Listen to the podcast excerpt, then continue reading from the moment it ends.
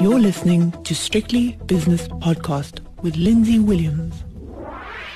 The JSE has opened its doors for another day, so it's time for the opening with Nick Kunze from Sanlam Private Wealth. Last night, the market was fiddling around for a couple of hours. In the S&P, that is, the New York market, and uh, whatever mm. other index you were looking at internationally. And then suddenly, I looked at my screen, and the S&P was down 2.4%. What, what happened there? Was it just a, a stark well, realization? Lindsay Morning. Yeah, I think I, I, I, believe it was a bit, maybe a little bit of reality setting in. You know, we 47 days in here in South Africa, 50 odd in, in London, and, and, it looks like the US, some states nowhere close to opening. And I think a bit of reality sort of coming in that this is this is going to be with us for a while. I mean, you've been lamenting about it for ages on the show. You know, this is not going to go away in a day. Um, and then, of course, I think maybe the catalyst yesterday we had. Um, we had uh, Dr. Anthony Fauci, who's uh, the member of the White House Coronavirus Task Force, I believe is his official title, yes. um, coming out yesterday and saying, uh, you know, that this, you can't have states reopening too soon. It's going to lead to a massive uptick.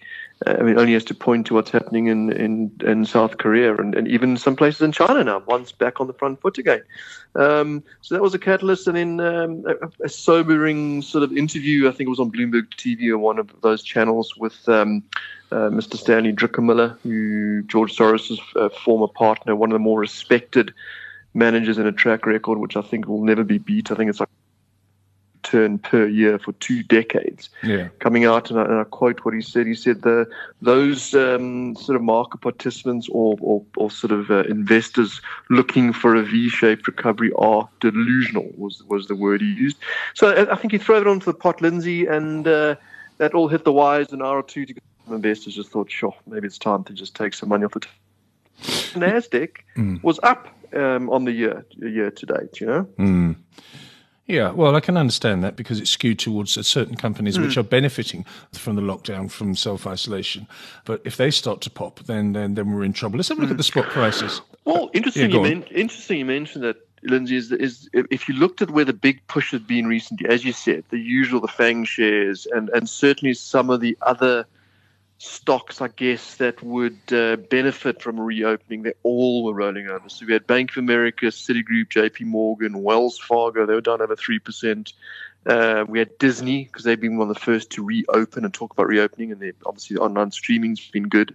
They were almost 3% lower last night and the market darlings, you know, the Facebook, Amazon, Apple, all done over a percent yesterday too. So I thought, for, for personally, that was quite a the first time that we've seen a little bit of broad-based selling of, of the market darlings, and and uh, I think it ties in with, with the theme that, that you've been pushing as well. That maybe we're just getting a bit of a rollover here uh, for now. Mm. Okay, well, the rand is rolling over a little bit this morning.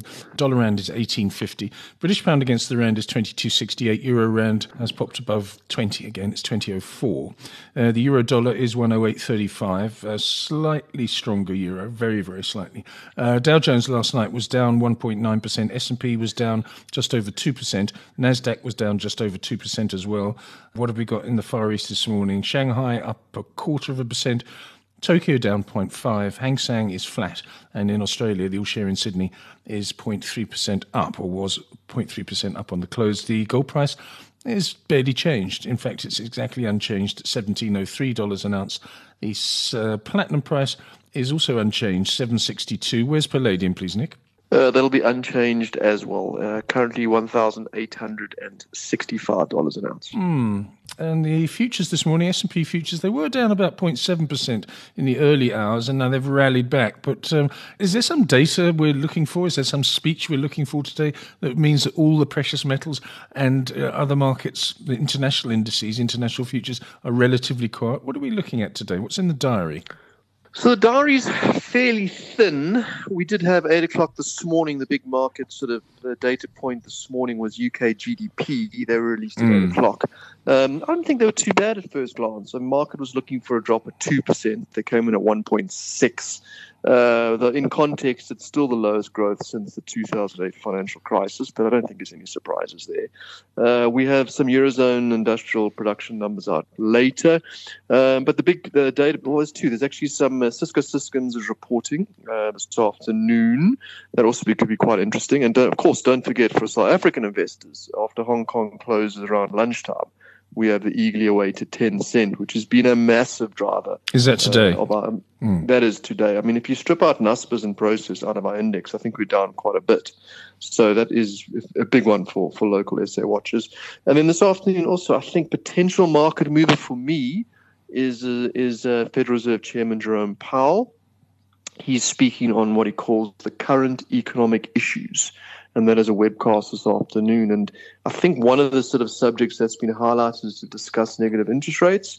Uh, the Federal Reserve has been very adamant that uh, negative interest rates are very unlikely and they do not help the U.S. economy. But the market is wagging the tail's wagging the dog at the moment because four months out, uh, Fed funds implied futures rate are currently negative. So I think there's a couple couple on the horizon which could be busy from 12 o'clock onwards. But yeah, uh, Jerome Powell this afternoon, that could be a big one. Okay, good. Uh, the final spot price to look at this morning is crude oil. Uh, WTI is down 1.5% to 25.39, and Brent crude oil is down two and three quarters percent to $29.16 per barrel. S&P futures are now positive since we've been speaking. They've gone positive to 28.53 which is just slightly in the green. Um, what about on the local market, Stock Exchange News Service? Anything out this morning that you covered in your morning meeting? Uh, no, quite frankly, we just gave feedback from Pick and Pay yesterday, uh, but it was quite thin on the on the news front. Um, yeah, a few people talking about the bonds. There's been a huge demand for South African bonds yesterday. There was an auction at lunchtime, uh, I think 11 o'clock in the morning. Big demand from foreigners. Uh, you know, still once again illustrating that carry trade, you know, the rand with interest rates where they are. Um, but no, on a, on a stock specific, Lindsay, I'm afraid a uh, cupboard is a little bit bare today. Yeah, Transaction Capital, it's an interesting company. They came out with their mm. interims this morning for the half year ended 31st of March. The share price on my screen is untraded or at least unchanged. Was there anything of interest there? It's a yes, good, good company. Actually, sorry, sorry, it was mentioned. We didn't have a chance to sort of uh, dissect all the results, but the comment from the investment team was to watch this particular one because it's the first financial company in South Africa to report during a period from lockdown. Mm. Um, but it seems to be quite well liked that company. Um, you know, definitely doing a lot of good things. It's taxi financing, and they've been. But uh, the concern was, as I say, just feedback from the research team is that the stock has run pretty hard. It's been quite a big outperformer, but I think quite good nevertheless.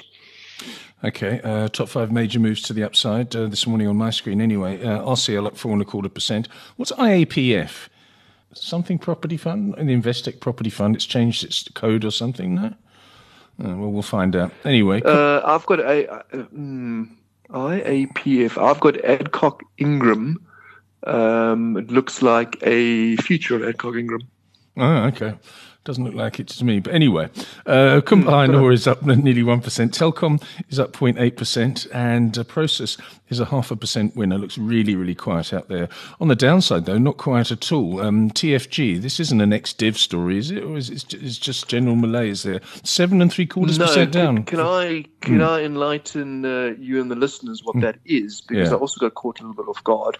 That is apparently uh, late last night. We had uh, the MSCI updating their semi-annuals once every six months, emerging market uh, reweighting of the index. Okay. Um, and that broke late last night. And uh, I guess, uh, I mean, this kind of sums up SA, doesn't it? Not exactly a popular destination because it was one-way traffic. We just had uh, deletions from the index from South Africa. There were no additions. Mm. And I'll run through them, which will probably you'll find on the lagger board.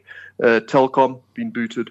Yeah. Uh, LBH, INL, Fortress A's, Redefine, and then uh, Foschini's uh, being exited out. So mm. that is probably why you're seeing that. Oh, it's definitely why we're seeing it. Seven and three quarters percent mm. down for Foschini, TFG. Redefine, 6.8% weaker. Resilient, down six and a third percent. Nedcor down 6%. So Sibanye Stillwater, down 6% as well. Nedcor it's been so volatile recently. Very volatile. And then, you know, we spoke yesterday, David, about these banks. Difficult to get our head around it. Um, but uh, I just don't, once again, don't see any reason to to dive into the SA banks just yet. So you know, we know we're close to even unlocking the SA economy at the moment. Mm. Okay, so it's a quiet morning. What are the indices doing mm. after 48 minutes of trading? Okay, well, yeah, a bit disappointing. The all share is back under 50,000, quite significantly under 50,000 now, 838 to be exact. Uh, 49,480 or down 1.67% on the JSE All Share. On this tradable top 40, that is weaker by 1.59%, 736 points. And I'm afraid to say, I'm looking on my screen, there is nothing in the green. There are no indexes up. We're all down today. Technology, the, the best of the bad lot, uh, down a quarter percent. Basic materials down 1.14%. Industrial index down 2.5. Financials, as we said, the bank's having a tough day. So financial index down 2.68%. Energy shares led by the likes of Sasol, that is weaker by 0.375%, and the utility index, the biggest lagger, down 4.14%. Very good. Nick, thanks so much for your time. That's Nick Kunze from Sanlam Private Wealth, and that was the quiet opening. The views and opinions expressed in these podcasts are those of Lindsay Williams and various contributors and do not reflect the policy, position, or opinion of any other agency, organisation, employer, or company associated with strictlybusinesspodcast.com. Assumptions made on the analyses are not reflective of the position of any other entity other than the speaker or the author. And since we are critically thinking human beings, these views are always subject to change, revision, and rethinking at any time. Please do not hold us to them in perpetuity.